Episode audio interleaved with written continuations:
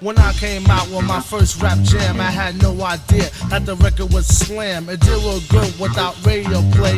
Maybe at night, but no airplay in the day. I couldn't understand why, to be exact.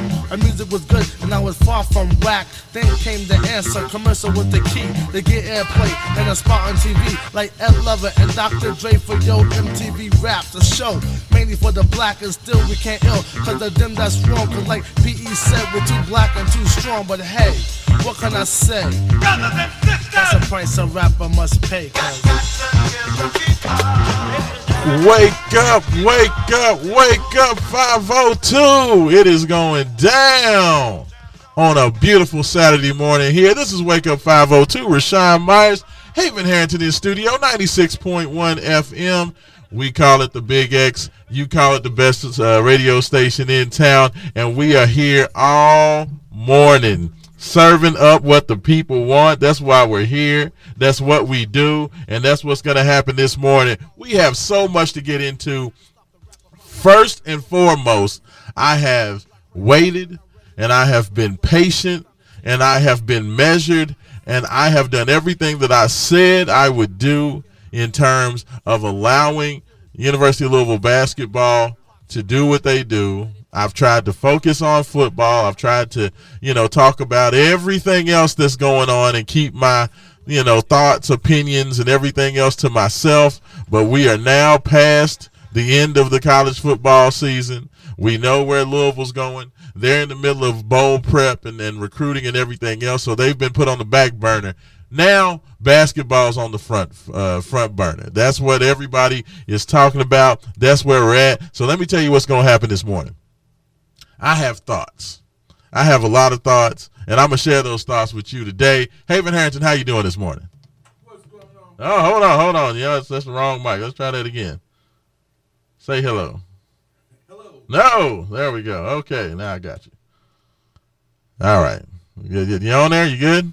I'm better than good. There we go. There he is. Haven, how you doing this morning? Well, I'm doing really good, man. I can't wait for the show to start. Talk about Jeff Brown and his recruiting. No, effort. no, no. Jeff Brown and what he's doing on, on, on the recruiting airwaves. We go. We may get into that a, a little bit later on in, in, our, in hour number two, Haven Harrington. But you know, good and well. We're going to talk about your Raiders. They got to win for one. Putting sixty-three on the Chargers. Beating them so bad they fired the coach the next day. Uh, you know what? You lose to my team that bad, you deserve to get fired because my team sucks.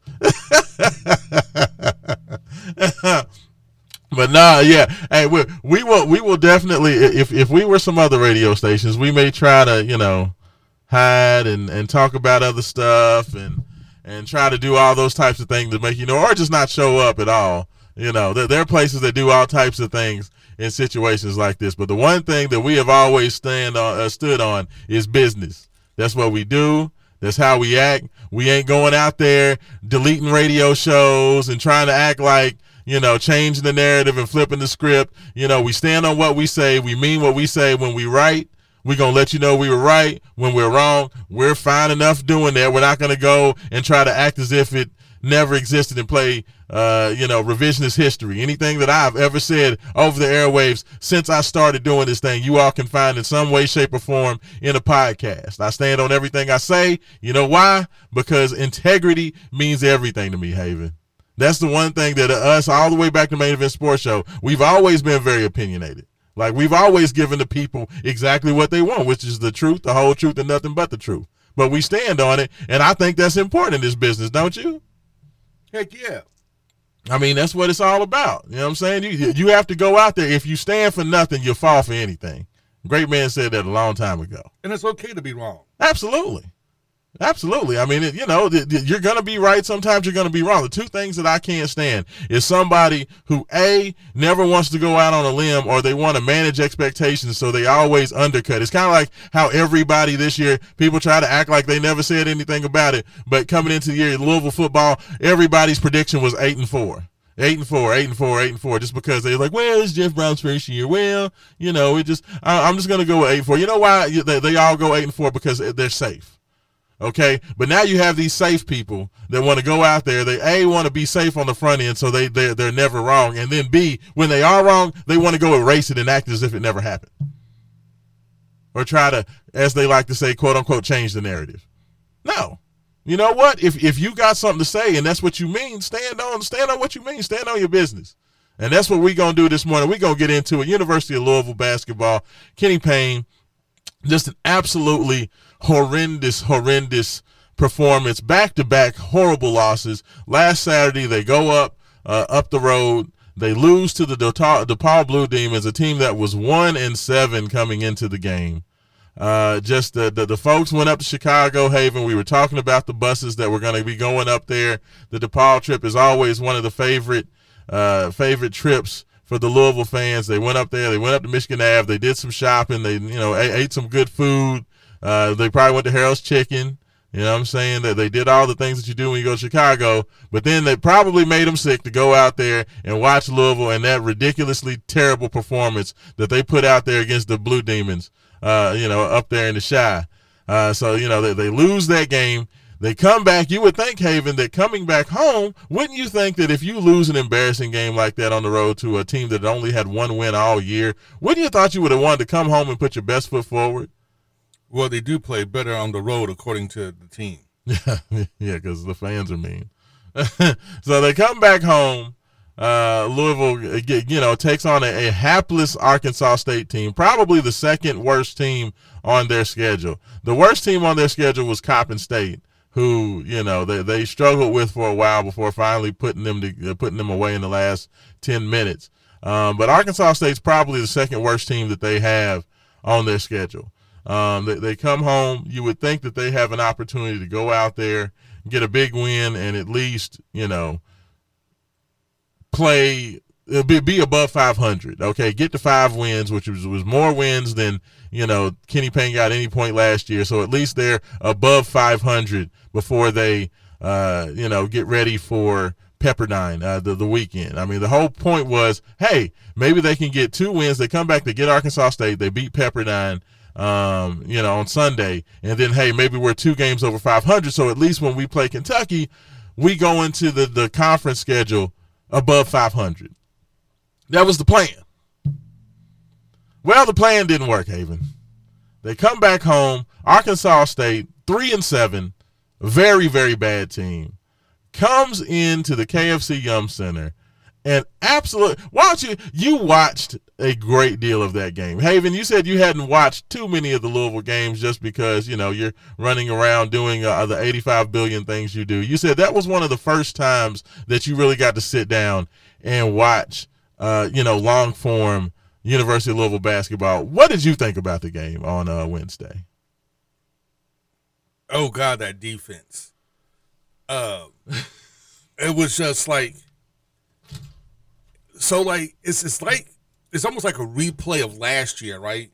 Where they would do okay on, like, the first two or three seconds. The guys would come down the court and engage the other team. But then as soon as the other team just passed the ball around enough times, there was those wide open lanes. And all Arkansas State had to do was keep passing the ball around. And then eventually one of those guys would take it right down the lane. Nobody would roll over to help. Layup. All game long. I mean, it was like a conga line. It was it was, it was the Soul Train line, man. No, literally it was the Soul Train line. Because they would come down there and just be like uncontested. And and we looked completely lost. Like, we didn't know what to do. Like, like how do we stop these guys from just attacking a harder defense and just laying up on us? Yeah. And which is sad because, like, they they literally looked like they had, like, no clue what to do. Like, like like anybody in the, in the block didn't know, like, hey, you know, I need to I need to go ahead. I need to, you know, come down and cover this man. I need to I need to fall back for help. And if I fall back from help, I, I know that this guy's going to get my man. And we're gonna roll, you know, and we're gonna roll the defense over to this side. And no, it was just like none of that happened. They would beat the first guy off the dribble, and it was that was it. Yeah, yeah, absolutely. No, I mean it. it it's one of those things that, and we talked about it ad nauseum. And, and the reason why, you know, all of the the people that had the conversation last year with Kenny Payne in his first edition uh, of the Louisville Cardinals uh, under his tutelage, I had an issue with people saying, oh, well, this is just about the players. He doesn't have the players that he needs. He doesn't have, you know, anybody who – I'm going to be honest with you, and this is something that I said and people wanted to call me. I had people in the media, people that have known me for, you know, doing this job for fifteen plus years, a lot of people that I've been working in media longer than them, had the nerve to come out and tell, you know, people I was mad, you know, that, that I was upset. I was hating on Kenny Payne because I didn't have the access that they had. You know, I'm mad because I'm on the outside looking in. I can't get the scoop. So I'm just hating on Kenny Payne because I'm not getting the type of access that they get. You know, they wanted to come out there. They wanted to question my integrity. They wanted to question, you know, my my motives for the things that I was saying, when literally all the only thing I've ever done, the only reason I even got into the media in the first place is because I used to sit at home. I used to listen to our, our local media, and they would get into those scrums and they would get into those press conferences, and they never asked the questions I wanted to hear. I always thought that, you know, it was a lot of softball questions and a lot of questions that really don't mean anything, and the stuff that I really wanted to know about, nobody ever asked. That was one of the main reasons I got into this thing in the first place, is because I wanted to at least be able to go in there and people, the questions that I thought people wanted to know, I would go in there and do. So my Um, you know, integrity has always been something that's been very important to me, is, is that I'm going to go out there and I'm going to be honest, and I'm going to ask the questions, the things that I see I, that I have questions on, I'm going to ask about, you know, but I, I had people that, that, you know, tried to, to say that, well, Raashaan, you just mad. Okay. First of all, let me break something down to y'all. For people that don't, that think they know basketball and really don't, which I have come to realize, both people that used to play as well as just people that have watched for a long time, some of them ain't as smart, or they don't know as much about basketball as I thought they did. Because let me tell you something. When I watched this team play last year, my biggest issue wasn't offensively. And Louisville was not a great offensive team. They're bad. You know, they, or at least they weren't consistent. Ellis could go out there and get you twenty, twenty-five, thirty. But outside of that, they were very inconsistent in anything they did. But the problem is defensively. Defense is something that has nothing to do with star ratings, recruiting rankings, has nothing to do with, you know, how, you know, having the biggest, tallest, longest, most athletic guys. It's not what it's about. For d- defense, playing defense on a basketball court is about effort, strategy, and practice. Effort, strategy, and practice. That effort is taught during the summertime. It's taught when you get in here in May. And, and when you get into the, you know, when you get in there and you get in there with your teammates and you start getting ready for the, the summer season, okay, the coaches are in there with their guys. They're teaching guys the non-negotiables of their team, okay? They're teaching them the rules of the defense. They're teaching them this is where the ball doesn't go. The, you know, if, if the ball gets in here, it is, you know, no-fly zone. You know, that they have those certain tenets that are a part of what they do. The effort defensively, the effort on the backboards rebounding. Those are things that are all about training, repetition, practice, and just drilling it into their heads. And when you saw the defense that Louisville put out there on the court last year, it was absolutely abysmal. This is the worst defensive team I have ever seen. And I'm not talking about ever seen for Division One. It's the worst defensive team I've ever seen in any level of coached basketball. There are no rules. There is no team um, plan defensively. Everybody's just out there doing their own thing. And that was my biggest issue. Louisville was the first basketball team I've ever seen at any level that literally got worse defensively. Haven, we talked about it last year. The fact that they were worse at the end of the year defensively than they were at the beginning of the year, which I didn't even think was possible. That was my biggest problem, is that you had a coach that had no ability to prepare his team for the most pedestrian and the simplest parts of basketball. That didn't have anything to do with who was on the court. That's why I didn't care who came in. Yes, they got Scott Clark. Yes, they brought in Dennis Evan. Yes, for a while they had Trenton Flowers. Yes, they got Tyler Johnson. It didn't matter because I knew that if the same guys were preparing them that prepared the guys the previous season, and Kenny Payne told you he had the best coaching staff in all of college basketball. So he was, of course, he wasn't going to make a change. And then when he got the opportunity to add two bench coaches, he just promoted with, from within. So basically you had the same people that woefully underprepared the team last year. They were going to woefully underprepare this team. So you know what I saw? The exact same thing that I expected to see. Now, credit to the University of Louisville, um, you know, uh, the, the people that put the schedule together, because they tried to schedule in more wins, but Haven, they haven't even been able to do that right. They should have been what? Eight and two, seven and three at worst. You would think with, with the schedule they put together. Well, you know, so so something that I said coming into the year, and I tried to warn a lot of people, is, you know, especially folks who were just like super geeked up and excited and thought, well, you know what, I I, I still think he's the man. I still think he can do this. You know, I I try to tell people, say you have a team full of mostly freshmen. And it's a lot harder to coach up freshmen than it is experienced players. So you have a lot of young talent coming in. And this is probably going to take a lot more coaching than an experienced team coming in.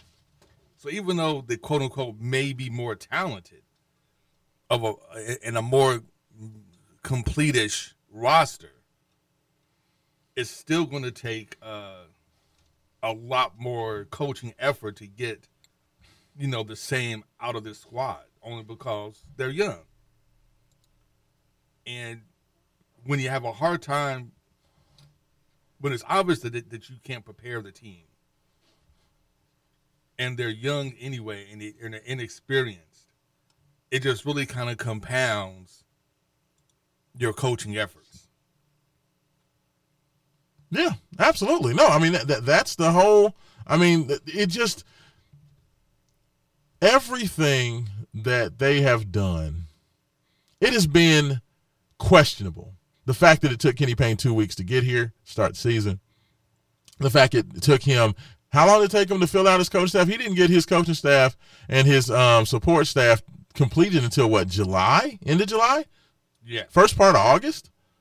Like, you didn't have a strength and conditioning coach, so you were having to borrow the strength and conditioning coach from other sports teams at Louisville to be able to kind of take some of their time to train your guys because you waited until mid-June to get your strength and conditioning guy there. Everything that this coaching staff has done has been, I agree with Bobby V, it's been disrespectful to the game, it's been half-assed, it's been lazy, it's been unprepared, and it's been disorganized. And that's why you get lazy, unprepared, disorganized results. You can't go out there and just kind of, you know, fake your way through it. You can't do that. This is high-level Division One basketball. If you don't go out there and have a solid plan and go out there and give the type of effort, how are you going to get on your players and stand on the sideline yelling, go, go, go, the whole game, which is, I don't even know what go means. But how are you going to sit on the sideline and try to lament other people's effort when everything that you do off the court has been lazy, disorganized, and half-assed? But you're going to expect better from your players. It's ridiculous. Everybody saw it. But every, you know, so many people wanted to make excuses either because they were former players or because they loved Nolan's dad growing up or the fact that they loved Kenny Payne when he was here as a player. But none of that has to do with coaching my University of Louisville basketball team. That has nothing to do with it. Kenny's a great dude, a good man. What does that have to do with coaching the basketball team, Haven? What does that have to do with anything? Yeah, not much. Nothing. Not much. So, you know, it just, it frustrates me. This is why I was okay. You know, when Jeff Goodman and some of the guys that were so critical of Kenny nationally, you know, national college guys have looked at this whole thing and they were like, yeah, they need to let him go like now. And I'm talking about last year. The reason why they said that and everybody wanted to just sit there and say, oh, well, you can't fire a coach after one year. This coaching staff has been so bad, you could just about damn near fire them for cause. Because it's almost like they lied on their resume. It's like, no. What, like, the handling of the Karan Davis situation. The bad messaging, the, the, the ridiculous coming out every game and saying Karan's not with the team and he's not on the sideline and he's having to buy his own tickets to the game, but he's not in trouble. What the hell does that even mean? Like, just everything has been an all systems failure from the beginning. And it's absolutely ridiculous. I mean, I just, I, I am, it it's it makes me angry. I get frustrated going to the games. That's why I wasn't at the game on Wednesday, because my son had a game playing Butler. Holy Cross was playing Butler at home. And I'll be damned if I'm going to miss my son's game to go out there and watch that absolute ridiculous mess out there and miss my son's game for it. Why would I do that and put myself through that? You know, I still watch the game. I had it on my phone. I got to cut, you know, what, what follow the follow along. And it took me watching about ten or fifteen minutes of that game to be like, yeah, I'll catch this later. It ain't even worth my time, because I know what's coming. And, and you know, Louisville fans that are upset, Louisville fans that are frustrated, I'm right there with you, because this is something that I have cared about and loved my whole life. And to see it put here and to see the state of the program is absolutely ridiculous. This is something where you should just recuse yourself. I'm just being honest with you. If you really care about the University of Louisville, Kenny Payne talking about, you know, I'm just going to say that I didn't cheat these players. As long as I know I didn't cheat these. Kenny, you did cheat these players. Because you are not competent to coach and prepare these guys the way they are, you're cheating them from the opportunity to be as good as they can be as college players, you know, and who knows what this is going to mean down the road. If you're not, even if you don't mean to and you have the best intentions possible, if you are ill-prepared to do the job, even if you don't mean to do it, those are called unintended consequences. The consequences of you being so ill-prepared is going to impact everybody. So you are cheating those players from having the level of coaching that they should have and the level of leadership that they should have as a Division One athlete playing basketball at the University of Louisville. So you have cheated those players. You have. You may not have meant to. You may have the best intentions, but you have, because they're not getting what they deserve. These fans aren't getting what they deserve. These boosters aren't getting what they deserve. And it's an absolute mess. And you should take it on yourself to be like, you know, I it's not good enough. This isn't good enough. All I've heard every game is you come out and say, you know, I need to get better at figuring out why it's their fault. You haven't taken this on yourself at all. You've continued to talk about the players, but at what point do you realize that you have not prepared your men for battle? That's all I want to know. I haven't heard it yet. I've heard a guy who continues to talk about, you know, I'm doing everything I can. I don't know why, you know, what, why we can't reach these guys. He literally, after the DePaul game, told Bavavano while they were talking, you know, that, well, if these guys can't figure it out, then maybe we'll just have to find somebody else who will. And you're already trying to talk about getting rid of these players that you told us were the guys that were ready and had the great families and had the great attitudes, and now you're ready to throw them out too because they're not getting it done. At what point do you realize that it's not them, it's you? If my son is not doing the things that I expect of him and he's acting a damn fool out there in the streets, then something that I'm not, I'm not doing something right and getting him prepared to go out there in the public at home. You're the one who's putting them out there. You're the one who's supposed to be preparing them to go out there. So if they're going out there looking a hot mess, that's because you didn't adequately prepare them to go out there and act like they had some sense. That's all I'm saying. I'm just being honest. I hate to be that way, but I'm tired of it. I tell you what, we're going to go ahead. It's the bottom of the hour. We're going to take our first break. When we come back, we have plenty more to get into. We got more basketball. We're taking your text, five oh two four one four, one four five zero. That is the Thornton's text line. five oh two, three eight four, one four five zero. That is the Wake Up five oh two buzz line. I want all y'all's opinions on all of this. I want to know if you're done, if you're not done. I want all opinions. I need it. But, hey, this is Raashaan Myers, Haven Harrington, ninety six point one F M, and we'll be back on the Big X. And thank you, man, because the word is so luxury a black man can't afford. That's why poverty's on the rise and we're still ignored. And it's a setback, and yet the clock still ticks. And if we let it, rap will be run by politics. I read it somewhere that every man's created equal, but not in this day and age, maybe in the sequel, which means next time. So observe.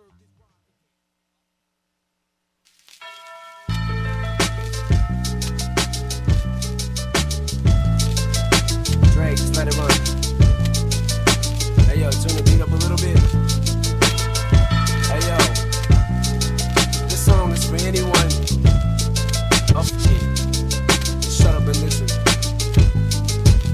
Hey yo, I sit back with this pack of zigzags and this bag of this weed. It gets mean, it should eat it to be the most meanest M C on this on this earth. And since birth, I've been cursed with this curse to just curse and just blurt, just berserk and bizarre shit. Works and it sells and it helps and it sells to relieve all this tension, dispense and these sentences getting the stress that's been eating me recently off of this chest, and I rest again peacefully. Peacefully, but at least have the decency in you to leave me alone when you freaks see me out in the streets when I'm eating or feeding my daughter to not come and speak to me. I don't know you and no, I don't owe you a money. Oh, thing I'm not Mister Instinct, I'm not what your friends think, I'm not Mister Friendly. I can be a peer if you tip me, my tank is on empty. No patience is in me, and if you offend me, I'm lifting you ten feet in the air. I don't care who was there and who saw me, just draw you or call you a lawyer, file you a lawsuit. I'll smile in the courtroom and buy you a wardrobe. I'm tired of all you. I don't mean to be mean, but that's all I can be. It's just me, and I am whatever you say I am. If I wasn't, then why would I say I am? In the paper, the news, every day I am.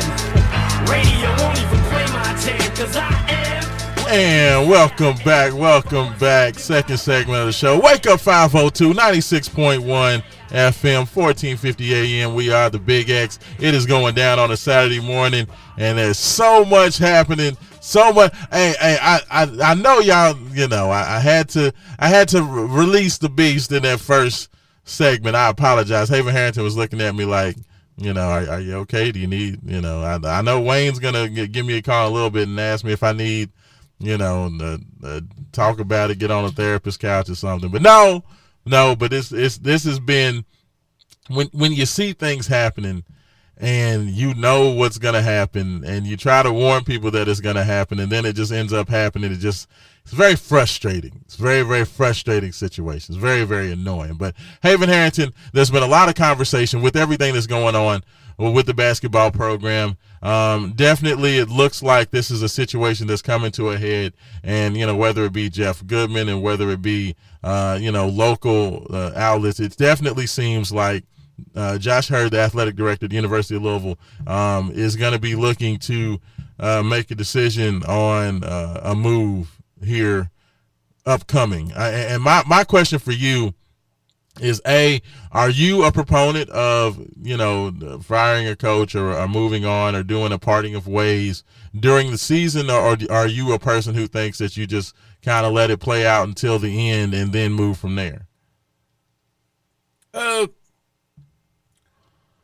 My gut reaction be to to go ahead and do this mid-season. You know, as uh, I will say this, as one of the only media members in town that's actually owned and been like co-general manager of a professional franchise, right? I know what it's like to have to fire or let go of players that you like, but just are not performing and taking them space, and you can get somebody who can possibly do a better job. Or do it with at least the better attitude and cause less trouble to the other rank and file, right? Right. You know, it's like to, you know, have to let go of coaches sometimes mid-season because their product on the field isn't what it should be.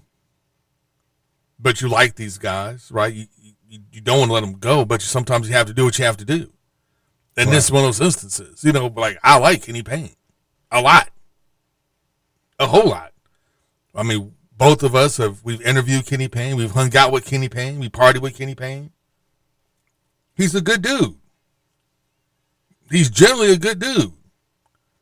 Just not a good coach. And that's okay, right? Yeah, absolutely. And and that's okay. And, you know. Everything ain't for everybody. Right. And and you can, you know, you know. So there are some proponents say to keep him for the rest of the season because at, at the end of the season, his uh, buyout goes down by two million dollars. His buyout goes down two million dollars. I saved you two million dollars on the books.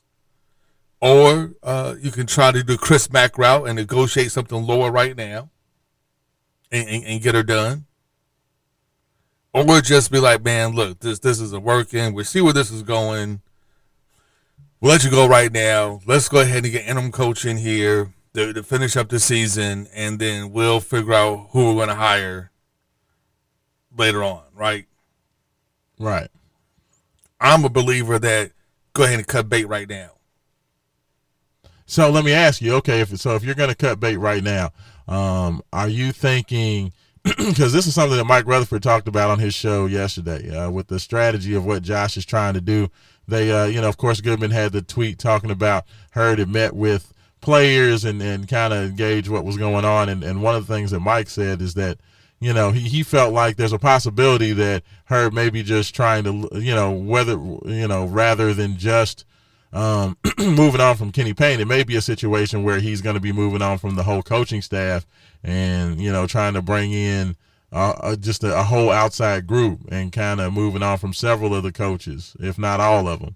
Um, do you think that they should just like, because I've heard a lot of people that have said that, you know, they'd like to see Nolan Smith get that opportunity um, to, to be the interim if Kenny Payne is removed. Um, you know, are, are you a, a proponent of Nolan Smith or, or uh, Danny Manning, um, or do you think that they should just go ahead and just kind of remove everything that's going on from that situation, from the building, and just bring in somebody from the outside, kind of like what they did with, uh, you know, with uh, the, you know, the whole situation. Remember when uh, Petrino and all those guys left? They kind of brought in a bunch of coaches from the outside to kind of coach the end of the, te- you know, end of the year in back in twenty eighteen. Uh, are you a proponent of that, or do you think they should just, you know, remove Kenny and just leave the rest of the coaches to kind of handle it? Uh, you know what? I will leave that up to whoever my interim coach is going to be. But I know my interim coach wouldn't be most likely one of the guys on the bench right now. Okay, okay. Um, but I, I will, I will, I will leave it up to my interim coach. You want to keep these guys around, or if the guys want to stay around, you know, they, they they may not want to stay once Kenny's gone, because a lot of the time your head coach provides you cover. So, you know, you, you may not just want to just, just want to be there. But, I, no, I'm, I'm a big fan of just go ahead and cutting bait right now um, for several reasons. And, and the biggest reason is hopefully with interim coach here, you can have a little hope and you can bring back your, you know, your your fans. You know, you can start to get maybe get some more bodies in, in the Yum Center because, you know, having games with, you know, three, four, five thousand people is also embarrassing. You know, maybe at least an interim guy can get like yeah, six, get, seven. Get a, yeah, get a little bit more interest in yeah, there. Yeah, get a more interest. You give people hope. And uh, and it's also signals, too, because, you know, I, I've, I've said this before on, on Wake Up five oh two, and I've said it on Twitter a bazillion times. I'm, I'm going to say it again. If you are a true blue blood program and you consider yourself to be one of the top six to seven college basketball programs of all time, what would they do? What would the other blue blood programs do? Right? Right. Like, we know what Kentucky would do. Kentucky's fired winning coaches for less offenses than this. True. I'm serious. Very I mean, true. Kenny Payne would have made it through last year. As soon as the season's over, the Cat fans would have packed, had his whole house packed up and ready to go. Yeah, no, you ain't lying. What but, would Kansas do? Yeah, I mean, Billy Clyde Gillespie literally had, he was coach of the year in the S E C, and the next year came he was out, gone. He was gone. Yeah. You know, it's, it's no, it, it's just like, like, like, what would Kansas do? Or North Carolina or, or Duke? How long was Matt Doherty in North Carolina? Two years, I think. Yeah. Yeah, it wasn't long. No, that's, that's what I'm saying. You know, like these guys, and they were winning at a much higher clip. Yeah. And that's the thing, you know, these guys were winning at a much higher clip. They weren't winning high enough. Like, what did L S U do to Ed Ordron two years after he won the national championship? Crackthorpe more won more games than Kenny last year. Yeah. I mean, but but think about like like like what did L S U uh, do to Ed Ordron? Two years ago, he won he wins national championship. Yeah. And then he's fired because he couldn't beat his rival Alabama. And the team wasn't looking as good as it was before. It's a results-based business. Yes, because but you said it most most importantly, it's a business.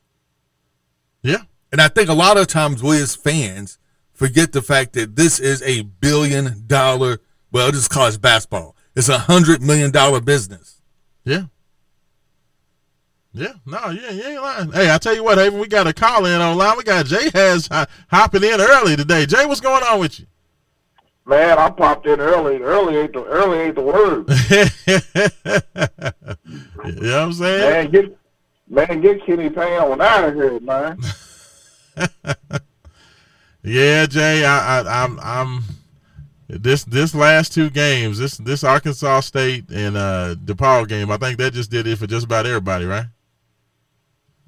Man, it, it, it's just going rapid, man, on social media, man. It's crazy.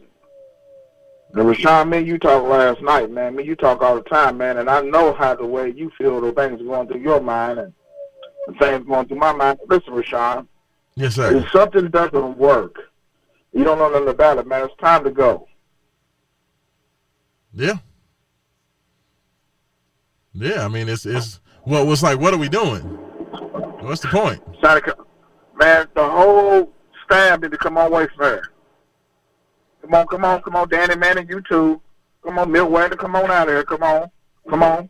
You don't know shit. Come on. I'm sorry, Raashaan. I'm sorry. I lost my, lost my, lost my heart. Come on, come on, come on. Clear house, revamp, bring the fans back, bring the community back, bring Louisville back. Like Jeff Brown did, man. You, you have to go out and get the right people, man. And, man, this city here is hurting. We're losing money after money after money. We're paying for a coach that ain't doing nothing. You're making three point five million dollars per year, sir, and you haven't done nothing but won eight and thirty-six games. Eight and eight losses and thirty-six losses. Eight wins and thirty-six losses. How are you benefiting your program, sir? You're talking about God. God ain't got nothing to do with it. We all love Jesus. We all love him. But at the end of the day, man, this is a business. This is a five-star basketball program in the country. We're losing revenue. We're losing everything, the fans, everything, man. Kenny, is get your pack, go on back on sixty-four East. Go on. That's where you got to love that. But right now, you don't have no care, no love for Louisville. And you played her. Yeah. Yeah, I, I, I'm frustrated, man. I'm frustrated. I, I can, I can tell. That's why you're gonna get get me thrown off the air. But, hey, Raashaan, I know you want to do some things, but I know your heart. I know your mind. I know you want to cut in so bad. Raashaan, can you blame me? I mean, I, it's it's just it's one of those things. It's been a mess for a while. It's unfortunate. I, I hate it for everybody involved. I definitely hate it for the players because. You know, they they got to sit through this. This has been two years of neither, you know, none of these guys have gotten the experience of, of you know, being a Louisville basketball player for real.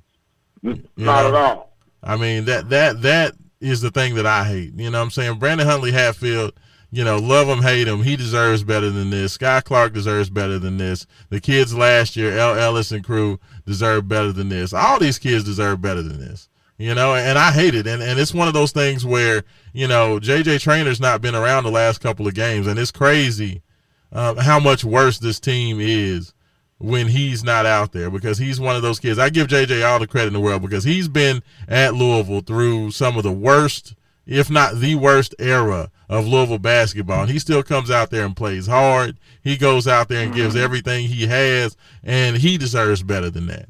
And that's the biggest thing that I have. I, I'm frustrated. You know, I, this is not about the players. I don't dog any of the players. That's why when everybody was on the players last year talking about we Kenny Payne needs to get some talent in here. He ain't got the talent he needs. That was bull crap. These players are good enough to be way better than this product that's being put out there. They aren't being prepared properly, and that's why it looks bad. I hate it for the players more than anybody else because they have to sit here. You know, when you're going in there and playing in front of twenty-five hundred, three thousand fans because, you know, how worthless and terrible this product is, that you're getting cheated of your college experience. You know, and I do. I hate it for all of them, man. That's why I don't, you know, anybody who's gone on, you know, Jalen Withers going to North Carolina, uh, L. Ellis going down to Arkansas. I don't, you know, have a problem with any of those guys moving on because nobody wants to be around that. You know, I mean. Let me ask you this, Raashaan, and I'm yes, gonna let you go. You, you've been covering sports for the last twenty-something years, maybe thirty years. What is, what's your thinking now of uh, the A D of University of Louisville and some of the, uh, the board committee? What's the next move? I mean, what's the move that you would, that, that if you was in a leadership role, what would you do? I mean, Josh Hurt's in a tough spot. Uh, you know, I, I mean, I I know that there's conversations of, is he just going to look to to move on from Kenny? Is he going to just promote one of the coaches from within? Mike Rutherford on his show yesterday said he thinks they may be looking to just remove all the coaches from the situation. Um, you know, to me, I, I think that I, all I know is this. They need to have a veteran guy in there, whether it be Danny Manning, because at least he has experience. Like, I wouldn't go to Nolan Smith. I know a lot of people have talked about Nolan Smith being the, the head coach, the interim head coach. Nolan Smith only has – last year was only his second year as a active bench coach. Okay, he only did one year on the bench at Duke as a coach. Before that, he was a director of ops, and before that, he was a graduate assistant. He only spent one year as a bench coach at Duke. So it's not like Nolan Smith had, you know, five, eight, ten years of watching Coach K. Nolan Smith is very, very green for the position. So literally, he had Coach K's last year coaching at Duke, and then one year under Kenny Payne. That's not the dude that I want to see coaching the team. He just doesn't have the experience. He doesn't have what's needed. I know everybody loves Nolan because he's young and his dad played here at Louisville. He's not ready to be a head coach of anything. Um, you know, so I, I I would not go that route. Either I'm looking to, you know, let Danny Manning co- coach this thing out, or then or bring in somebody from the outside like a Mark Lieberman, um, who it, you know has at least experience and can go out there and at least put this team in a position to put their best foot forward, you know, for the rest of the year. But that would be what I would do, and then just look, uh, you know, for for you know the coaching candidates once March came around. Jay, that would be my personal opinion. Raashaan Myers, I'm gonna let you go, but there's one more thing that uh, if you want to join Wake Up five oh two. You can check us out next Friday night. Yes, sir. At, uh, you know, uh, Raashaan and myself and the gang, we're doing our toy drive there. And uh, come on out and meet us and greet us for the holiday season. There's always, you know, there are always always some cheers and joys around us anyway. But, but at the end of the day, it's a business. We, we, we talk business and we talk, you know, legitimate sports or whatever. But but it hurts. And uh, Raashaan Myers, Haven Harrington, Money Joe, Jay Harris, Wake Up five oh two. It's always been a pleasure, Raashaan. There we go. I appreciate it, Jay. Thanks so much. And, uh, yeah, that's that's right. We'll be out there uh, next Friday night. More Shenanigans, forty-five twenty-one Bardstown Road. We'll be there for Game Day five oh two, seven thirty to nine thirty p.m. Come out. Check us out live. We'll be taking you up to uh, Christmas karaoke that's going to be starting around ten o'clock. There at More Shenanigans. So definitely would love to see you guys come out there. We are collecting unwrapped toys for, for boys and girls in the local community. So if you want to bring an unwrapped toy, please bring that with you. We have the donation box there. In fact, you don't have to wait. You can go out there to forty-five twenty-one Bardstown Road right now. The box is there. It's been there for the last couple of weeks. So we are continuing to collect uh, for, for young people here uh, in the city. So uh, definitely uh, come on out. But we will be out there uh, taking you up. Haven, we were out there doing karaoke last night. It was jumping at, at More Shenanigans, man. It was, it was going down. I know it was. I'm telling you. Yeah, it was a good night. Everybody, you know, all those good people over there, uh, Marissa, Miss Krista, uh, and everybody else. Great food. I got me pepper. Uh, they uh, do pizza. They are one of the, the few, uh, you know, sports bars that, that actually does pizza. They have really good pizza. Cracker crust. Got a large pepperoni. It was wonderful. Uh, so, you know, make sure you all get out there and make and, and tell them that, that uh, Wake Up five oh two sent you. You're listening to Raashaan J. Has Haven Harrington on the line uh, talking a little sports. So so give a shout out to Miss Krista. Tell her I said hi, and that would make her day. Um, but I, I tell you what, uh, hey, I, I agree with pretty much everything Uh, that, that Jay said. You know, he just kind of, you know, uh, echoes the frustrations that everybody has. Texter uh, in says, uh, good morning, Wake Up five oh two. Main event, the transfer portal co- culture. He, he keeps doing it. Transfer portal culture. That's a very difficult phrase to say out loud, texter. Uh, it says, I have nothing to say about K P because it's ridiculous and the K P mafia are still defending him. It says, why did Josh Hurd meet with the players? He needs to meet with K P and the new coach. Well, yeah, I agree, I agree with that. Um, and there are some that are still defending them, but yeah, the whole more time people, this is Haven. We talked about this on the drive in. Co- coaches, you know, I've listened to some old coaches. I heard Jim Boeheim talking about it. They interviewed him. I listened to, uh, you know, Coach Eves when he was on talking uh, during the week, where people want to talk about it, take this win now culture. And this is, you know, people want to win now and there's no patience. Patience isn't really a part of college athletics anymore. Like, the transfer portal has completely changed the calculus on the time frame to be able to put a team together to, to have a successful product.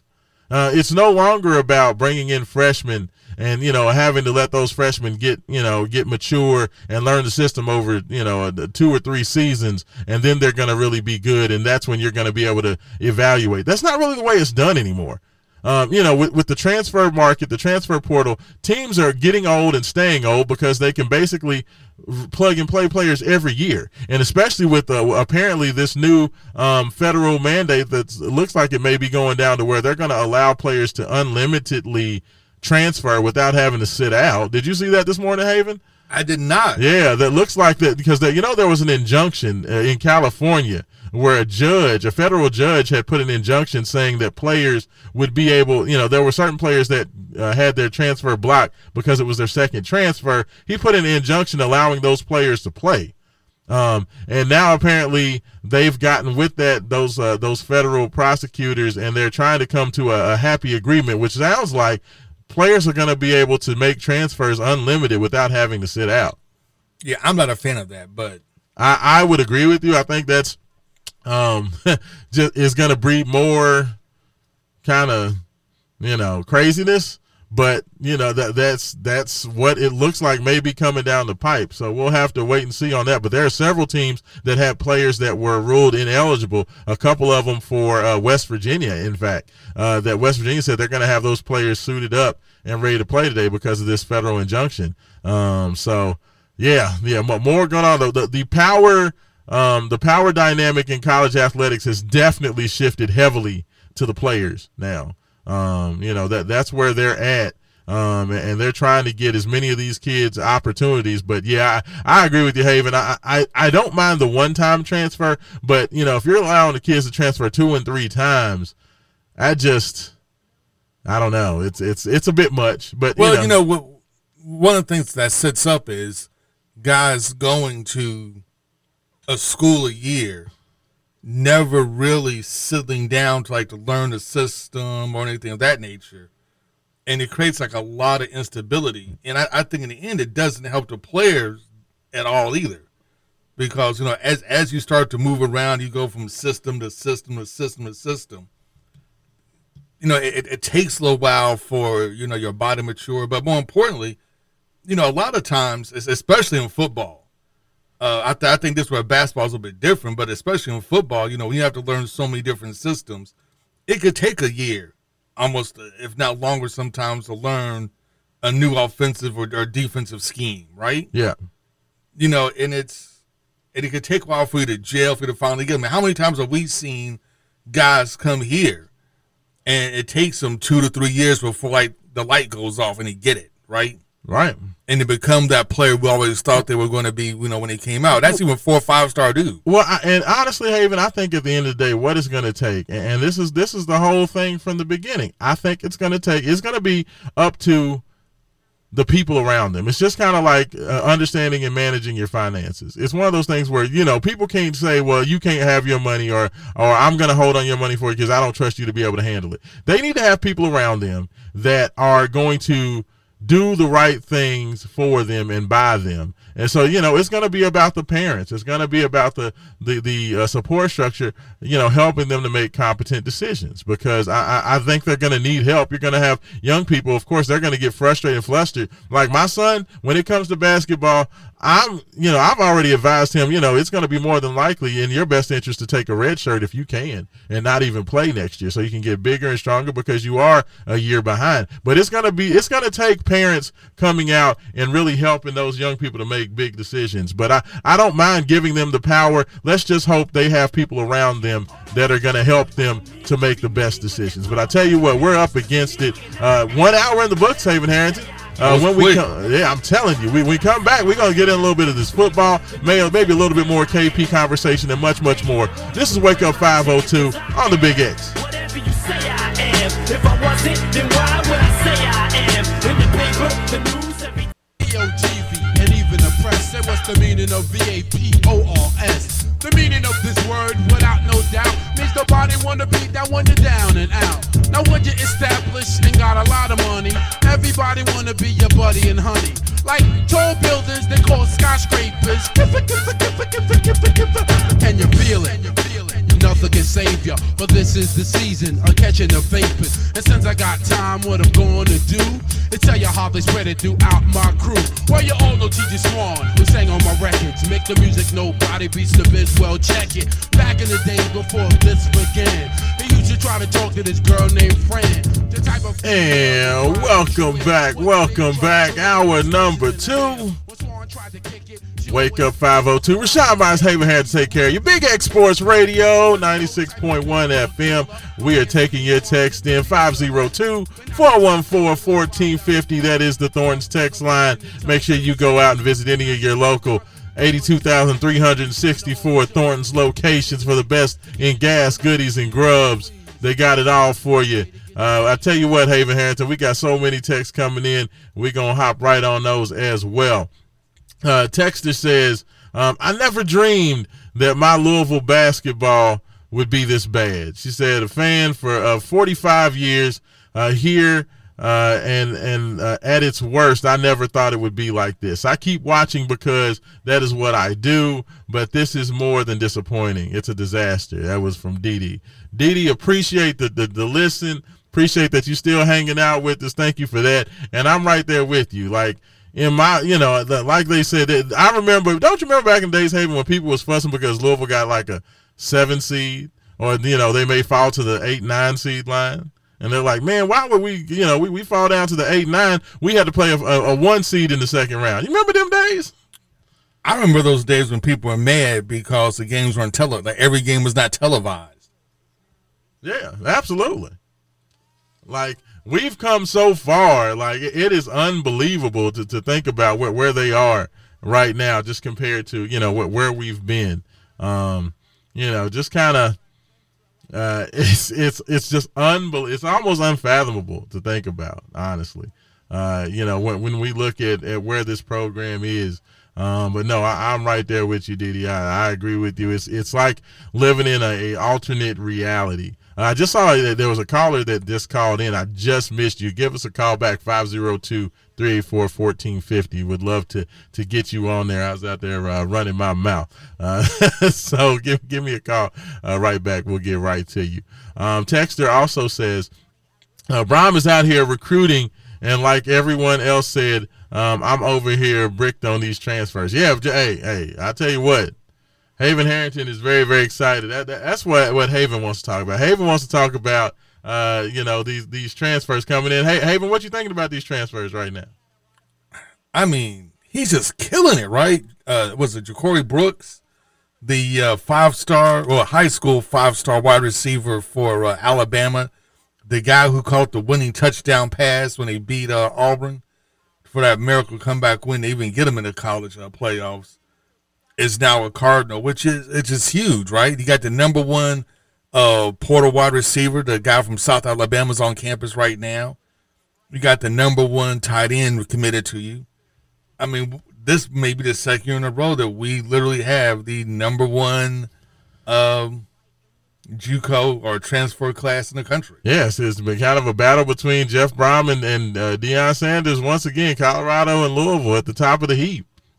Yeah, I mean, you, you get Ja'Cory Brooks uh, yesterday. You get Corey Thorne, the, the cornerback from uh, U C F, six one, one ninety pounds, great positional size for a cornerback.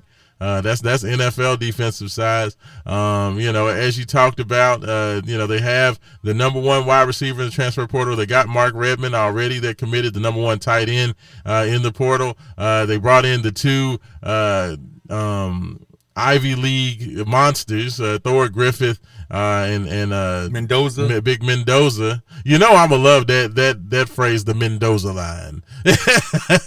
that's that's gonna be his tagline from here until he leaves the University of Louisville. Big six nine, uh, three hundred ten pound monster uh, from Yale. So uh, yeah, Jeff Brown is is absolutely swinging for the fences, and uh, you know, with the news that Ashton Gelati is coming back. Like, that is an absolute revelation. Uh, you know, the fact that Ashton is going to be back. I thought, Haven, I didn't think there was any chance that he wasn't. I mean, I expect for Ashton to be, at worst, a second-day pick in the N F L draft. Uh, you know, I thought he was going to be a, a solid second or third rounder um, at worst.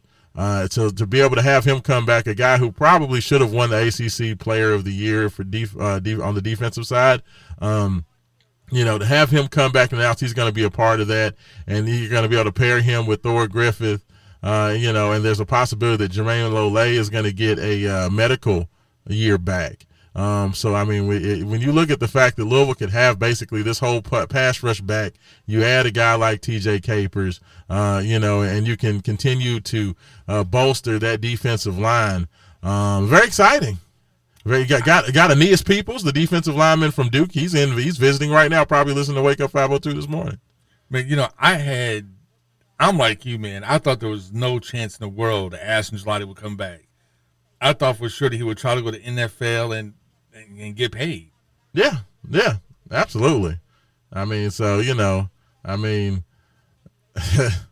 I'll take it. Like, like I said, you know, uh, I, I'm, I'm, you know, I, I've never, I'm not upset about it, but you know, I just can't believe, uh, you know, that, that we have the opportunity to, to get this whole, just basically do this whole thing again. I know Jawar Jordan did announce that he was going to put his name, uh, in for the draft. We don't know what's going to happen with Alex, uh, or Garendo as of yet.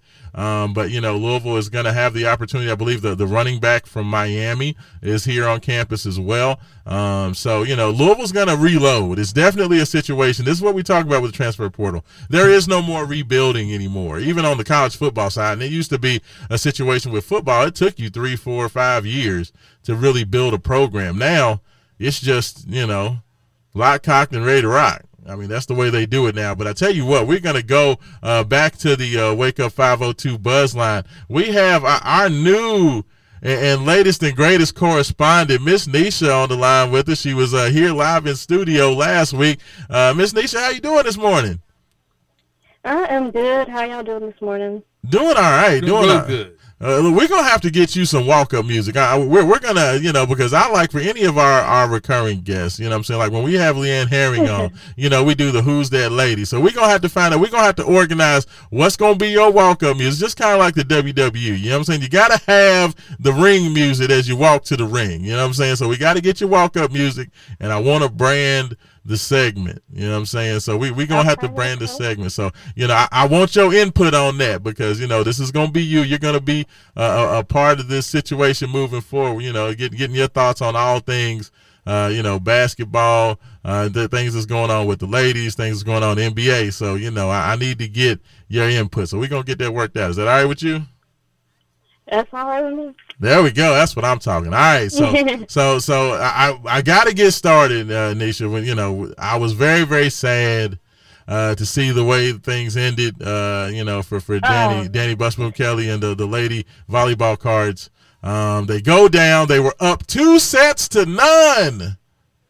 They were up two I sets to none on Pittsburgh. Too. Oh, What what what what'd you think about that? Like like just kind of you know what what are your thoughts on that and just uh, you know how the volleyball team ended the season?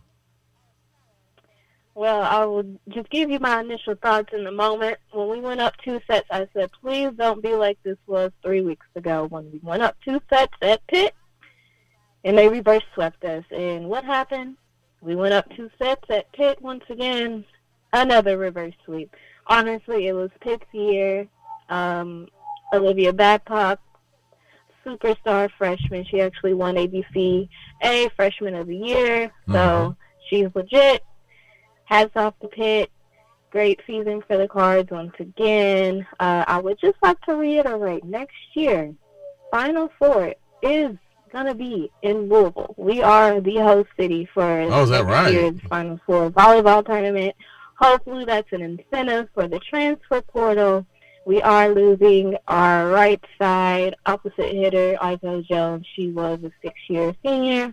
Um, but a couple big names that hit the transfer portal. Uh, Kentucky's Reagan Rutherford, uh, thirteen All-Americans this season, absolutely killed it against Louisville, although we did sweep Kentucky, but yeah, she did her thing. Absolutely. Also, Nebraska's Whitney Lonstein is in the transfer portal, so two big names we should be looking at, but overall, great season. Ended up with uh, two uh, second-team All-Americans uh, from Louisville, uh, Louisville's Anna DeBeer, uh, and also Elena Scott. We also had a third-team All-American, uh, middle blocker, Kara Classley. She actually finished with the number four hitting percentage in the country as her, a first-year starter. So, wow, great nice. job.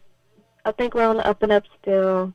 And, yeah, like I said, I'm looking forward to see what we can get in the transfer portal. Yeah. Also, we have some great freshmen coming in once again. Absolutely. Coach Kelly got to get on it, man. We need to get uh, any any chance from the, from Nebraska. I'm taking all of them. I ain't going to lie to you, too. I, I was very happy to see that Nebraska, uh, you know, whooped up on Pitt on Thursday night. I was like, oh, good. Yeah. Go ahead and get them on up out of here. I'm not going to lie. I, I was hate watching. I said... I mean, Louisville was the first A C C team in the national championship game last season. I could not dare to see a Pitt team be the first yeah. A C C champion. So I did hate watch. So congrats to Nebraska. Whenever Louisville loses, I'm sorry. It's the D B K connection. I am going to cheer for Nebraska. Wisconsin is out. Wisconsin beat us in the Final Four, what, yes. two seasons ago. So yes. also hate watch them lose, so that was great. Shout out to Texas. Absolutely. There we go. Yeah, Nebraska and Texas going to be playing for it all. So, you know, good good luck. And I'll be hate watching again because Texas beat us in the national championship last year. So. Yeah. Yeah. Nebraska is. Yeah, absolutely. I mean, but the only thing that scares me, Nebraska got a bunch of freshmen. Apparently, they have like one of the youngest teams in the country, and they're they just have no like, seniors. Yeah, no on seniors. Their team. That yeah. is scary. That they would be the first team. Haven, look, look, Haven. I'm about to impress you with my volleyball knowledge. Uh-oh. Nebraska. If Nebraska wins the volleyball championship, I believe that the the um it, they would be the first team of all with, with no seniors to win the national championship in women's volleyball since nineteen thirty-eight. How, how's that for knowledge? Goodness gracious. Yeah, yeah, yeah that they got some yeah. they got a squad over yeah. there. I honestly don't see any weaknesses, and yeah, I just knew if Pitt went down two sets, you're not reverse sweeping Nebraska. I'm sorry. Yeah, no, they got they're some. Just too well put together, well coached. They're good. Yeah. They're really good. Yeah, I mean, you know, ain't nothing to do out there in the in the in the heartland of America. So you know, they out there don't do nothing but practice. In Louisville, you know, we at least have lives and a city and things to do. So I, I I'm just gonna say that no life is the reason why they're that, that good. So I'm just gonna be petty like that. Nebraska did have ninety-two thousand people show up for a volleyball That's game. That's crazy. So. That is insane. Yeah. There's nothing better That's to do out there. Absolutely. All right. Well, watch that corner grow. Yeah. Yeah. Right. Exactly. Exactly.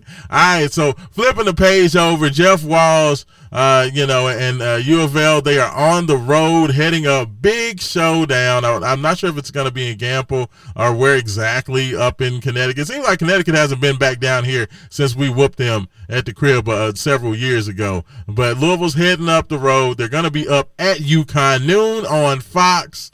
Um, in my personal opinion, Louisville has been disrespected. Um, it has been unbelievable. Um, just the fact that they, you know, just where their rankings are. Um, you know, they're either seventeenth or eighteenth, depending on which poll you look at for both UConn and uh, U of L. So you're talking about two teams at just about the same spot uh, in the top twenty-five. It's very odd to see these two teams this far down in the rankings. Um, I personally feel that Louisville has been um, disrespected the whole year um, in terms of where they've been rated. Uh, what are you thinking about this one? Uh, you know, I know Paige Beckers is back for, for UConn, um, but that has not necessarily um, kept UConn from taking some losses early. Uh, what are you thinking about this one? It's, it's, I, I, I think Louisville's only beaten UConn at UConn uh, once in their history, so I know it's going to be tough sledding going up there. Yeah, yeah, yeah. So what, what are you thinking about this one? Honestly, I'm feeling really confident just because um, the ball movement that we have. Yeah. I think we're a very unselfish team, so it doesn't matter who's hot. As long as someone gets hot, I honestly think this should be a win. Okay. Once again, on the road. Um, I don't know what is going on up in stores, but can we talk about UConn and all these injuries they've yeah. had on the season? They have three players out for the season at the moment. That's Their wild. Star guard, Ozzie, Fudd, suffered an A C L and meniscus tear. She's out.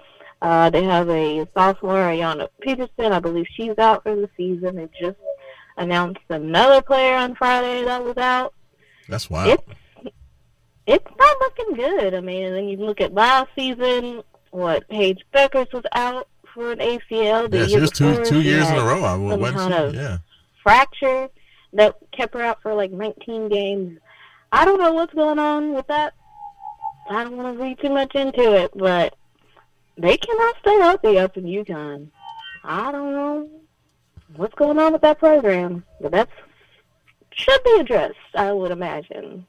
Your star players can't stay healthy, and they get injured in practice. And in the offseason, some strength and conditioning coaches might need to have a spotlight put on them.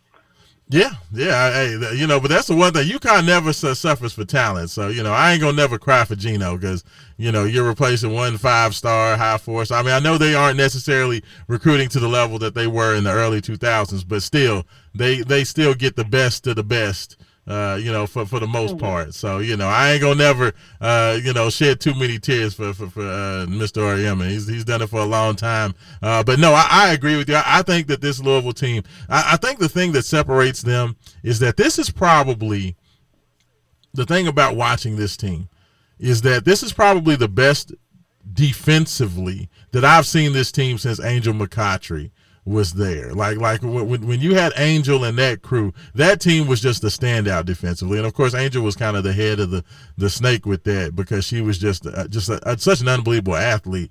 But this team has so many, you know, young ladies out there that are tall and long and athletic that, I mean, it just makes it difficult to do anything. You know what I'm saying? I mean, it, it's, it, that, that's where I think it sets this team apart because offensively they're kind of hot and cold. Sometimes they, they turn the ball over a bit too much. But defensively, they bring it every night.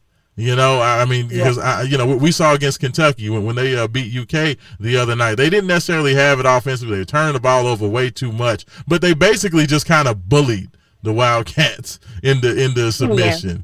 You know, like like I think that's probably um, the biggest thing, um, for whether it be Aaliyah Love, whether it be Kiki Jefferson, uh, you know, whether it be, um, you know, any anybody out there. I mean, even Olivia Cochran, who's gotten in such great shape now, um, she's out there pressuring the ball. It just that they just smother you. Uh, it's very impressive mm-hmm. to watch. And I think as the offense gets better, they're going to do nothing but go on the up and up. So I agree with you. I think they're going to get it done.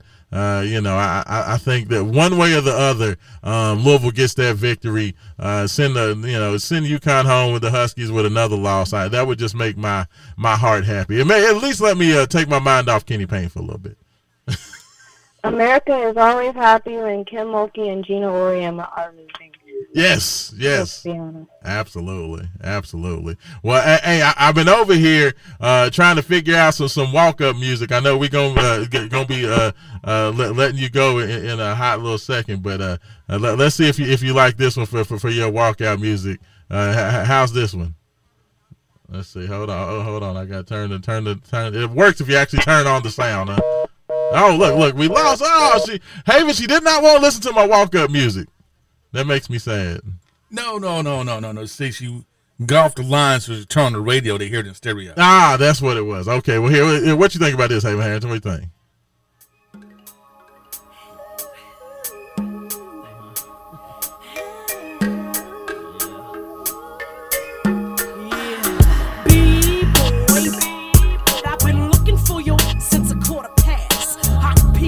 What you think about little M C Light? What do you think? What do you think? Uh, maybe different M C Light song. Okay, okay. Got, got a bunch of them. We're going to have to work it out. We're going to get on there. Miss Nisha, appreciate you giving a call in. Thank you so much for that. Uh, you know, the, the, just the, her insights are going to be very, very valuable. Um, I definitely want to get with her. There's so much going on uh, in the N B A is now as, as well. I wanted to get with her, her opinions on, um, you know, this in-season tournament. LeBron and, and A D and crew got it done. You know, people are already trying to, you know, try to add that as a feather in the cap now in the argument of LeBron versus M J is that, you know, Michael never won an in-season tournament title.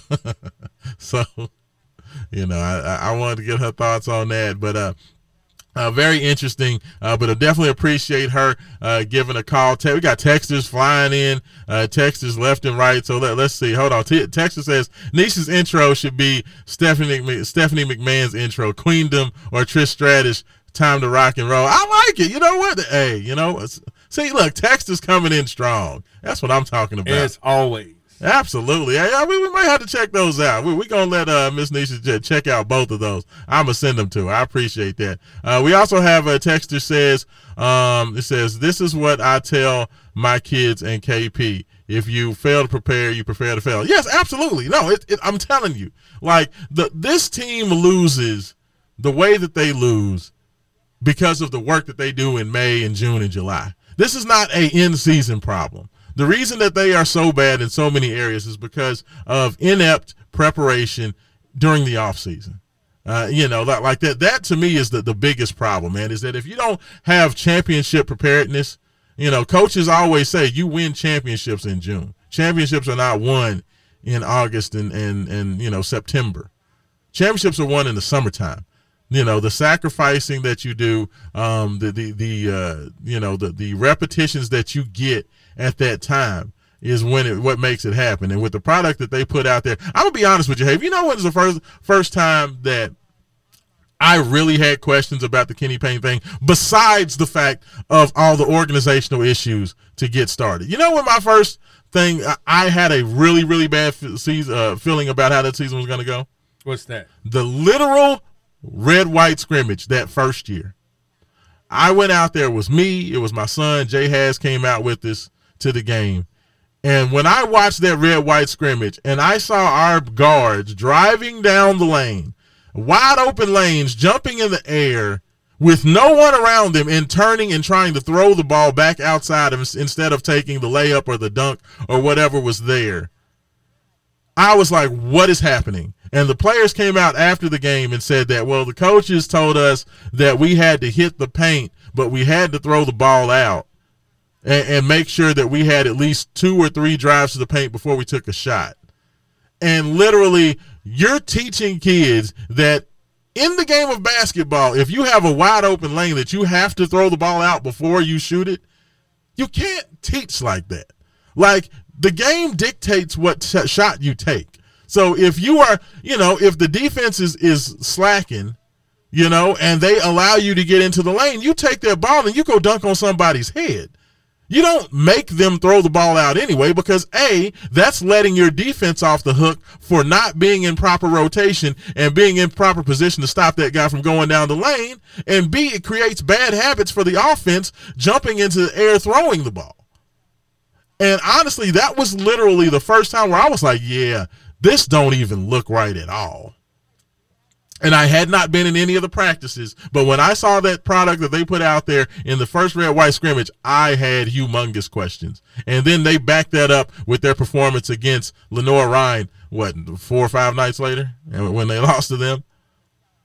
But, I mean, just that, like, honestly, man, this has been something that has just been a – Uh, an absolute disaster from, from the jump street, and, and I hate to see it for uh, everybody involved. The uh, texter also says uh, the basketball team uh, are, are going. Uh, the, said, oh, the basketball team games are going to be tape delayed again, and watch the game at eleven thirty after the news. Oh, I remember them days. I, I I don't know what's worse, the tape delayed games or the fact that all their games have been on streaming except for what two in the month of November. They had two games that got televised.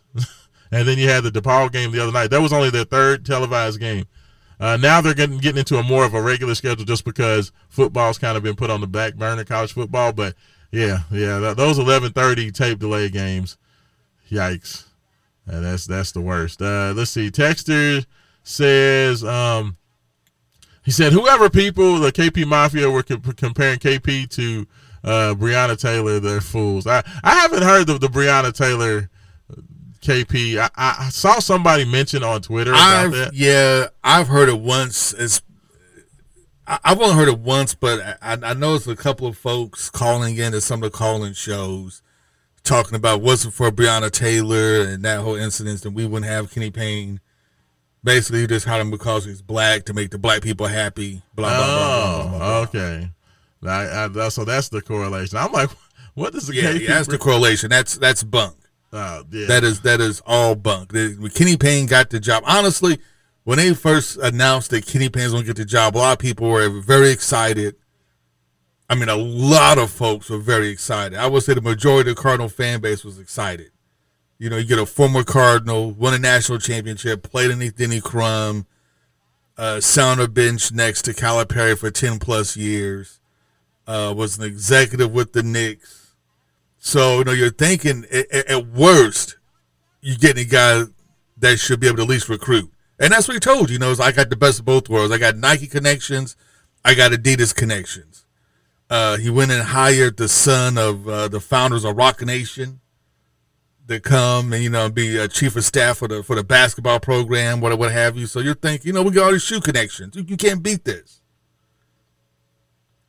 Yeah, and then we had happen. and, and look, it's one of those things where definitely there had been a lot of people that, Had, you know, with the Chris, with the, you know, when before Chris Mack was hired, there was a lot of conversation about minority hires and, and stuff from former players. And then, you know, of course, letting the uh, former players have input on who the next coach was. So, I mean, there was definitely a lot of um, conversation and, and people that wanted to have that happen. But that was around well before uh, Breonna Taylor ever happened. I mean, that, that was going on right after Rick Pitino was dismissed. There was people that were, you know, talking about, you know, the possibility of bringing in a minority hire.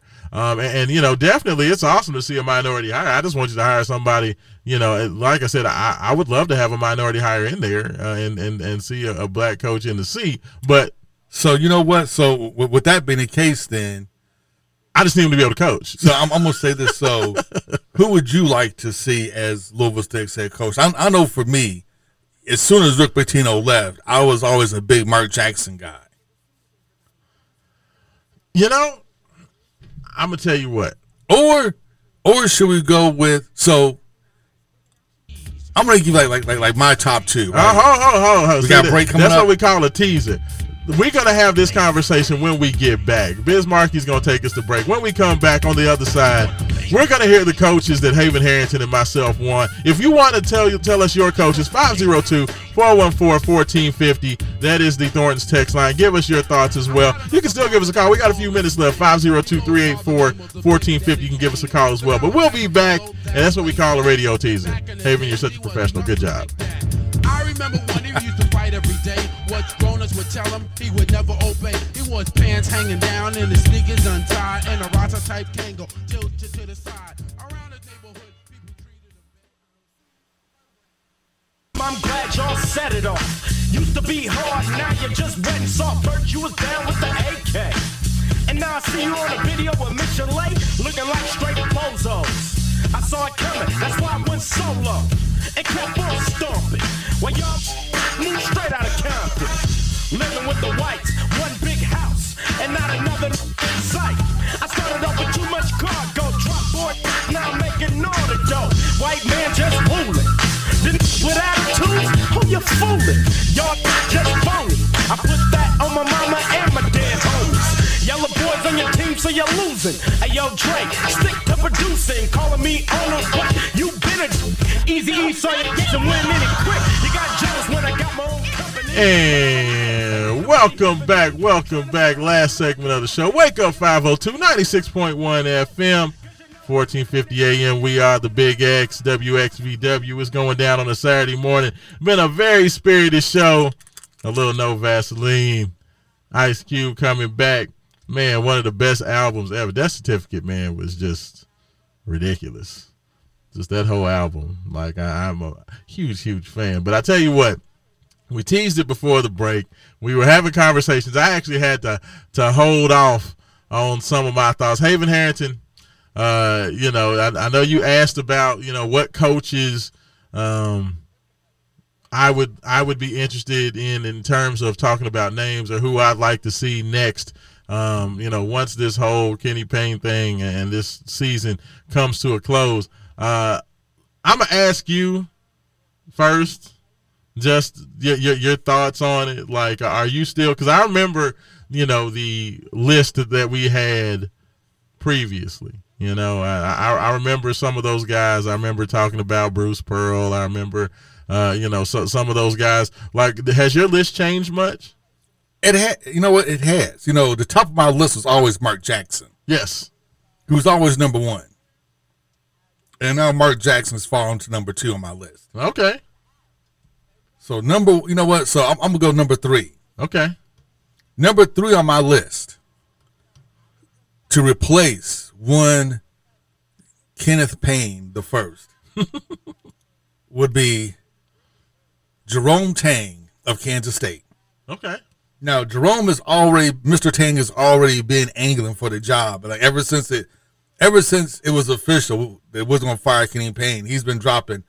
Like, not having any hints. He's pretty much been like, dude, hire me. I'm ready. Yeah, he, he's talking about un- being unhappy with the with the uh, you know, athletic department at Kansas State. At Kansas State. So yeah, it feel, it definitely feels like it's very pointed to say, oh, hey, yeah, of course it is. It's like if, if the Lord tells me I need to move on, and like, not me. If the Lord tells me I'm not going to coach anymore, I'll do that too. But if he tells me to move to Louisville, Kentucky, because a job opens up for Kenny Payne, then I have to do what the Lord tells me to do. Yeah, but honestly, I just want Jerome Tang for one reason, one reason only. What's that? So I can make all sorts of Wu Tang Clan uh, references. Yeah, in reference to his basketball team, like Wu Tang Clan T-shirts.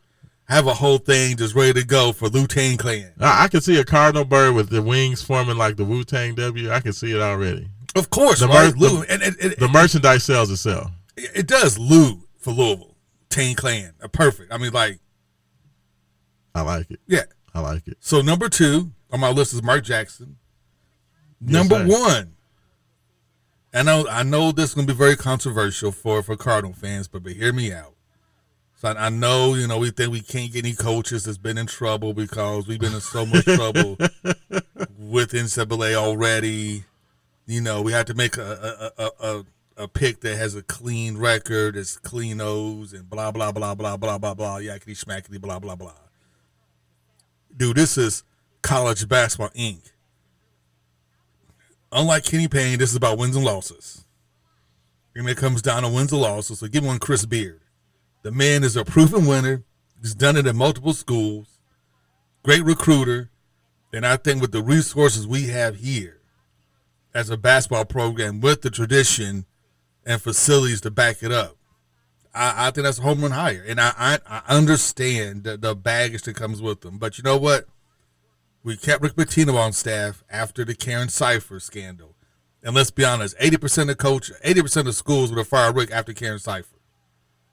We kept him. Two or three scandals later, we still we still kept him. We rehired Bobby Petrino.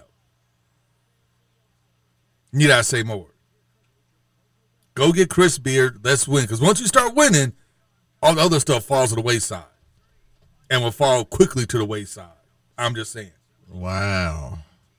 Haven Harrington, I am shocked at you. I am shocked that Chris Beard is at the top of your list. I am shocked that you have succumbed to the win at all costs nature of college athletics. I am appalled that you, that would be the first thing that would come out your mouth. And I totally agree with you. I, I, let me tell you something. Hey, I don't know if it's just the fact that watching what I've watched over the last three years from Chris Mack just checking out, I'm going to tell y'all something. Chris Mack didn't coach that last year. Y'all can say that that was a Chris Mack coach team. Chris Mack did not coach them kids at all. Chris Mack was done. He never, after Dino extortion and then Neely getting on his tail, he was done with Louisville basketball. He didn't coach that last team. That was a Ross McMain's Mike Pegues coached team. So with having a Pegues McMaines ma- mashup t- two years ago, Kenny Payne last year, and Kenny Payne this year, I don't know if that has impacted my thinking, but Chris Beard is nine and oh at Ole Miss. The players that he gets at Ole Miss are like hand-me-downs compared to what you're going to get at the University of Louisville, and truthfully what University of Louisville already has in some, you know, ways, shapes, and forms right now. I am definitely on the, like, I understand there's baggage, as you said, Haven Harrington. I understand that, you know, the, the court of public of opinion is going to have some issues with that. But you know what? Louisville tried to save face with taking those kids, Damian Lee and Trey Lewis, out of the tournament to try to appease the N C double A.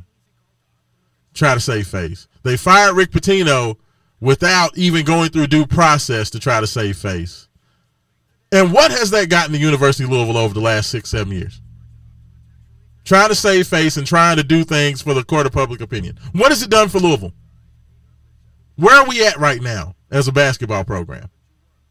So I say, damn savings uh, face, and go out there and treat college athletics what it is.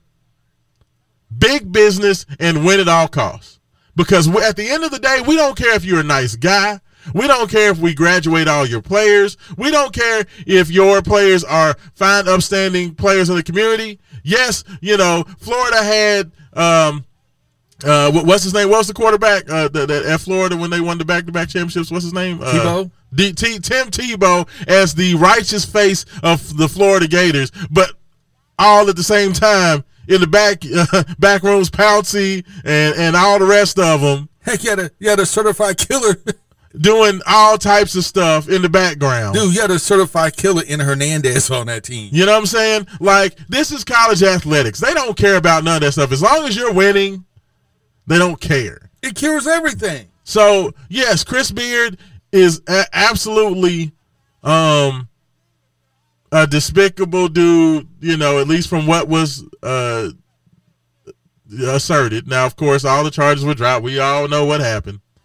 But at the end of the day, I don't want to go home and have dinner with none of these people because I don't know none of them. I don't trust anybody. Like anybody who's in a position of power, I don't know what these guys are doing when they get, get, you know, when they leave to work. I don't know the people that I work for, what they do when they leave and go home.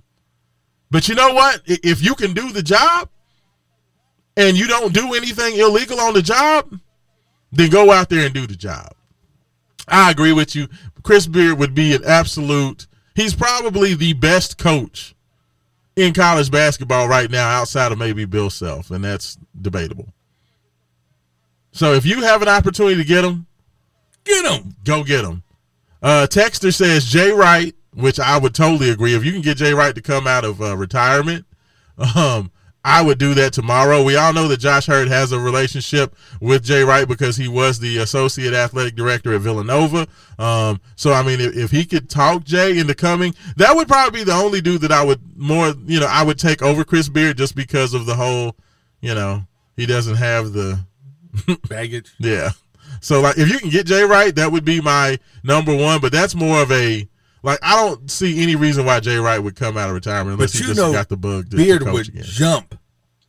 Oh, absolutely. To come to this, to absolutely. Come to I mean, Texas has more money than we do, but Texas don't have the tradition. But he's do. Not at Texas anymore. He got fired no, from Texas. No, that, I he got fired from Texas, but that's like the biggest of that. Oh, absolutely. For, for schools of bank. I mean, it's like Texas. Has I mean, he would leave Ole Miss in a heartbeat. It's Ole Miss. Of course.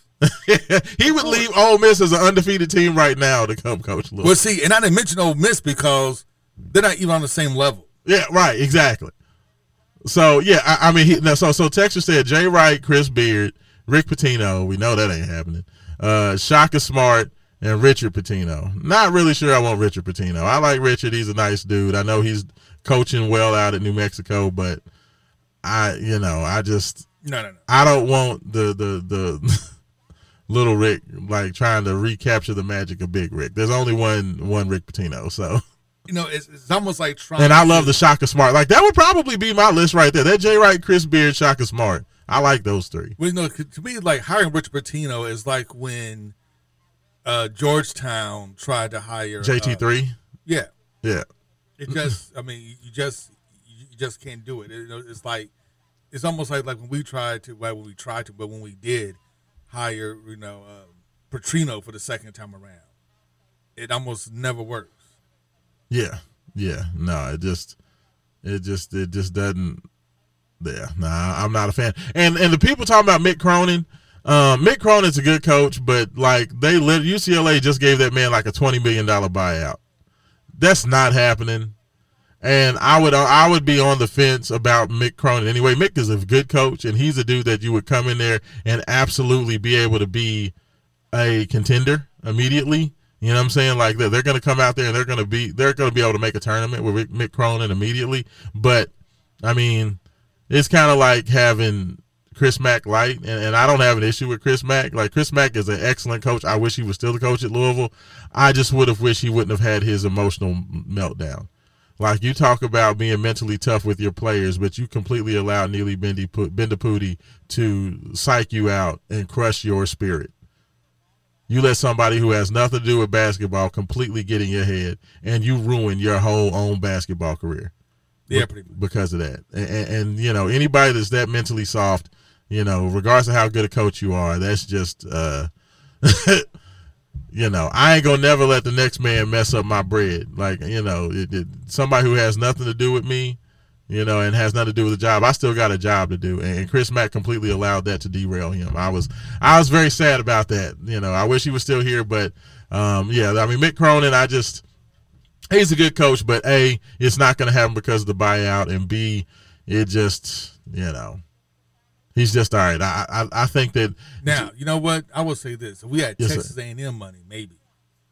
Oh, to go get Mick Cronin? It, w- it wouldn't matter. If we had Texas A and M money, it I wouldn't mean, matter. Well, heck, you know, they just they just bought out uh, Dabo, uh, uh, not Dabo, Jimbo, for uh, seventy-six Jimbo, million dollars. seventy-six million dollars to go out and get Mike Elko. You paid eighty million dollars to get Mike Elko. You, do you feel like that's a good investment, eighty million dollars for Mike Elko? Uh, no. no. Uh, I mean, that's, a, that's a stupid money right there. You can just, you know, it's almost as stupid as F S U trying to figure out how to pony up two hundred million dollars to the A C C to leave. Right. Yeah, and you, and you notice how quickly that died down. You keep noticing how, the, like, the team, like, they keep trying to have these big, splashy, Uh, you know, news stories about F S U losing this game, getting left out, means that they're going to leave uh, for the Big Ten, like, immediately.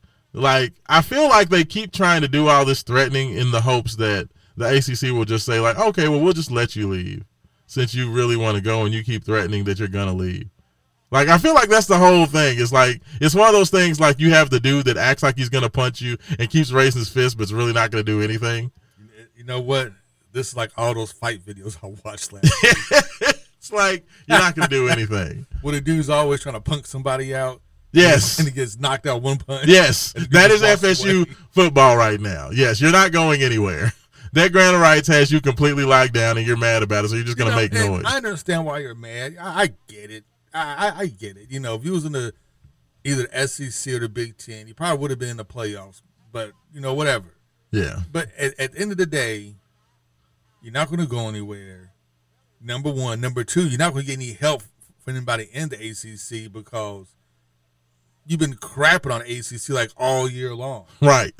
And now you turn to, like, well, why don't you guys help us out? Well, why? Why? Why? Why would we do that? Why yeah. would I? You've been crapping on us, been calling us a bunch of lazy bums and losers for, like, the past, you know, year you, that you want to leave. I'm not going to help you leave. Yeah. Have no. fun with that. No, it's it's it's ridiculous, you know. I mean, I, I just I, I I can't like I'm just I'm tired of the whole F S U thing. Y'all ain't going nowhere, so just sit there and just get over it. Uh, th- this was an interesting one. Uh, the Jeff Goodman said that um, if he was Louisville, the first call that he would give would be to Scott Drew, and, and we know that you know there was conversations that were had with uh, Bob Valvano last year that he said he heard that Scott Drew was interested in the Louisville job um, before Kenny Payne was hired. Um, you know, that that was a conversation about, you know, people asking if Scott Drew would, would be willing to leave a great situation at Baylor uh, to come to Louisville, where at that point they were still under sanctions with the possibility of, you know, they were still looking at, they said the death penalty, which was always bullcrap. That was never on the table, but possible sus, uh, suspension from the term and this, that, and the third. If it was true that Scott Drew had genuine interest in Louisville, I would think that Scott Drew's interest in Louisville now would be exponentially higher, just because we know that Louisville's passed the sanctions. We know that they're just on probation. And now, especially that completely the rules of college basketball have changed, it would be very easy for him to come in and flip this thing very quickly. Um, so Scott Drew, I would definitely add that uh, to my list as well. Um, he would be fourth on my list. Yeah, I mean he's a. I mean you got to. He's a coach. He's won a national championship. Baylor always shows up and does very well in March. I believe they've been to like four of the last sweet, five Sweet sixteen, something like that. So a guy who has success in March, um, that would be another guy that would be a, a home run hire to me. Like, I, like I think I have three one A, B's, and C's. Like, you know, we, we of course know the Jay Wright's out there, even though that's more of a pipe dream. But Jay Wright, Chris Beard, Scott Drew. Like, those three dudes, I would put take, them in order. I, I would put any. I would take any one of them three. Put them in order. In order. In order. Ooh. Um. I mean, for me, it's easy. I mean, Jay Wright would be number one just because Jay Wright is the closest thing to Rick Pitino walking the planet right now. I don't know Rick Pitino. I mean, I would definitely. I don't know Rick Pitino. Rick Pitino is possibly the greatest co- coach in college basketball history. So I, I will definitely take another Rick Pitino. Not me. Give me another Denny uh, Crum. There's no one like Denny, so you know. I, I, I mean, like, like if I was, I want a Denny Crum and, and, and Wade Wilson combination. Like Chris Beard is like, if I was compare these guys to like former coaches, I would compare Jay Wright to a young Rick Pitino or a, a middle-aged Rick Pitino now, I guess. Um, I would compare Chris Beard to a young Bobby Huggins. Like that's who he reminds me of. That's who his style reminds me of. Very physical, very great defense. Feisty teams, teams that just fight you for every inch. Scott Drew is almost like uh, Roy Williams.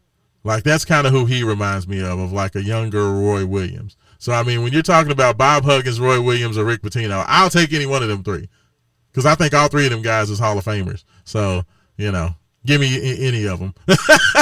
I would take them. But if I was, if I had to pick and I could say I could have any of them, Jay Wright would be probably number one. Scott Drew would probably be number two over Chris Beard. I really like Scott Drew.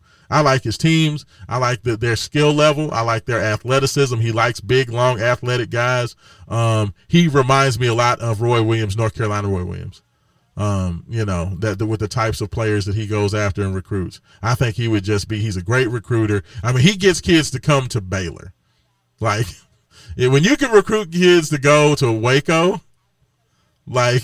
And it's not football. Yeah. I mean, come on now. You can get kids to come to Waco. What can you do with the resources at the University of Louisville? Honestly. You know, so, yeah, I, I think that any of those guys would be an absolute home run hire, but I would definitely take Drew or Jay before I would take Chris Beard, but I would take all three of them. So, you know, that's where I stand on it. So, you know, that I, I, I know that, as you said, the Chris Beard thing, there's definitely some uh, some, you know, some, some issues with that, some baggage with that. And then Shaka. Well, what do you think about Shaka Smart? Do you like Shaka? I do like Shaka a lot. I I think he kind of got the bum deal in Texas. Let's, let's, Texas is not exactly like Texas ain't for us, Haven. Yeah, I mean, like, like, like Texas isn't a Texas. When I see what Shaka, what happened with Shaka and Charlie Strong, I just really believe Texas ain't for us in terms of coaches. It, no, it's not. You, you know what I mean? Like, let's just keep it real. Like, in the immortal words of Kanye West, Texas don't like black people. Like, if you're the head man at a Texas job, look, look, we we see that the the uh, track record for uh, you know African American coaches at, at Texas for either football or basketball has not been great, and uh, Terry is having Rodney Terry is having some issues this year in his first full year as the head man at Texas. So we'll see if that gets any better, but. Uh, you know, I, I'm just starting to believe Texas ain't really for us. So because I, I'm just like, as soon as Shaka left, went to Marquette, he's he's balling. He's balling again. Yeah, it, it's it's just Texas. Yeah, I, sometimes I, it's just Texas. Yeah, yeah. You know, I, mean, I, I like Shaka. You know, to me, like you couldn't go wrong with either I'm not even going to entertain Jay Wright because I don't think that's even possible. Yeah, I, I just don't think he, I don't know why he would come out of retirement. Like, so, I know he retired early, but. Oh, it's, oh you know, it's, it's, speaking of retirement, I'd like to give a big shout out to our big man, uh, Teddy B, Teddy Bridgewater. Yes, yes. Retiring after this season. Yes. He did it his way, Haven Harrington. That's right.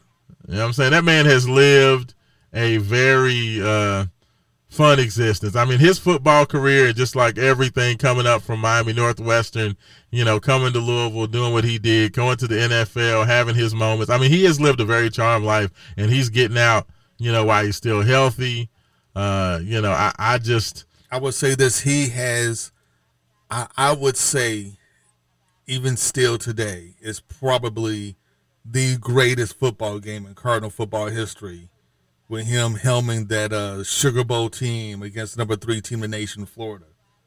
Um, probably still the greatest game in Cardinal football history. Yeah, yeah, yeah, absolutely. I mean, so yeah, de- definitely shout out to Teddy B, man. That's that's a, a, a you know that is a career that has been well well played, well done, and, and I'm happy to hear he's just gonna go out, you know, on his own terms. So you but know, the good but the good news, folks, is that there's a lot of great candidates out there for your men's basketball team, and a lot of guys who want the job, right? Cause yes. We, we know that, well, we all know that Jerome Tane wants the job because he's pretty much said it in yeah. every press conference since Kenny Payne was, it was pretty much a foregone conclusion he's going to get fired. I'm pretty sure Scott Drew is probably calling around and is like, well, hey.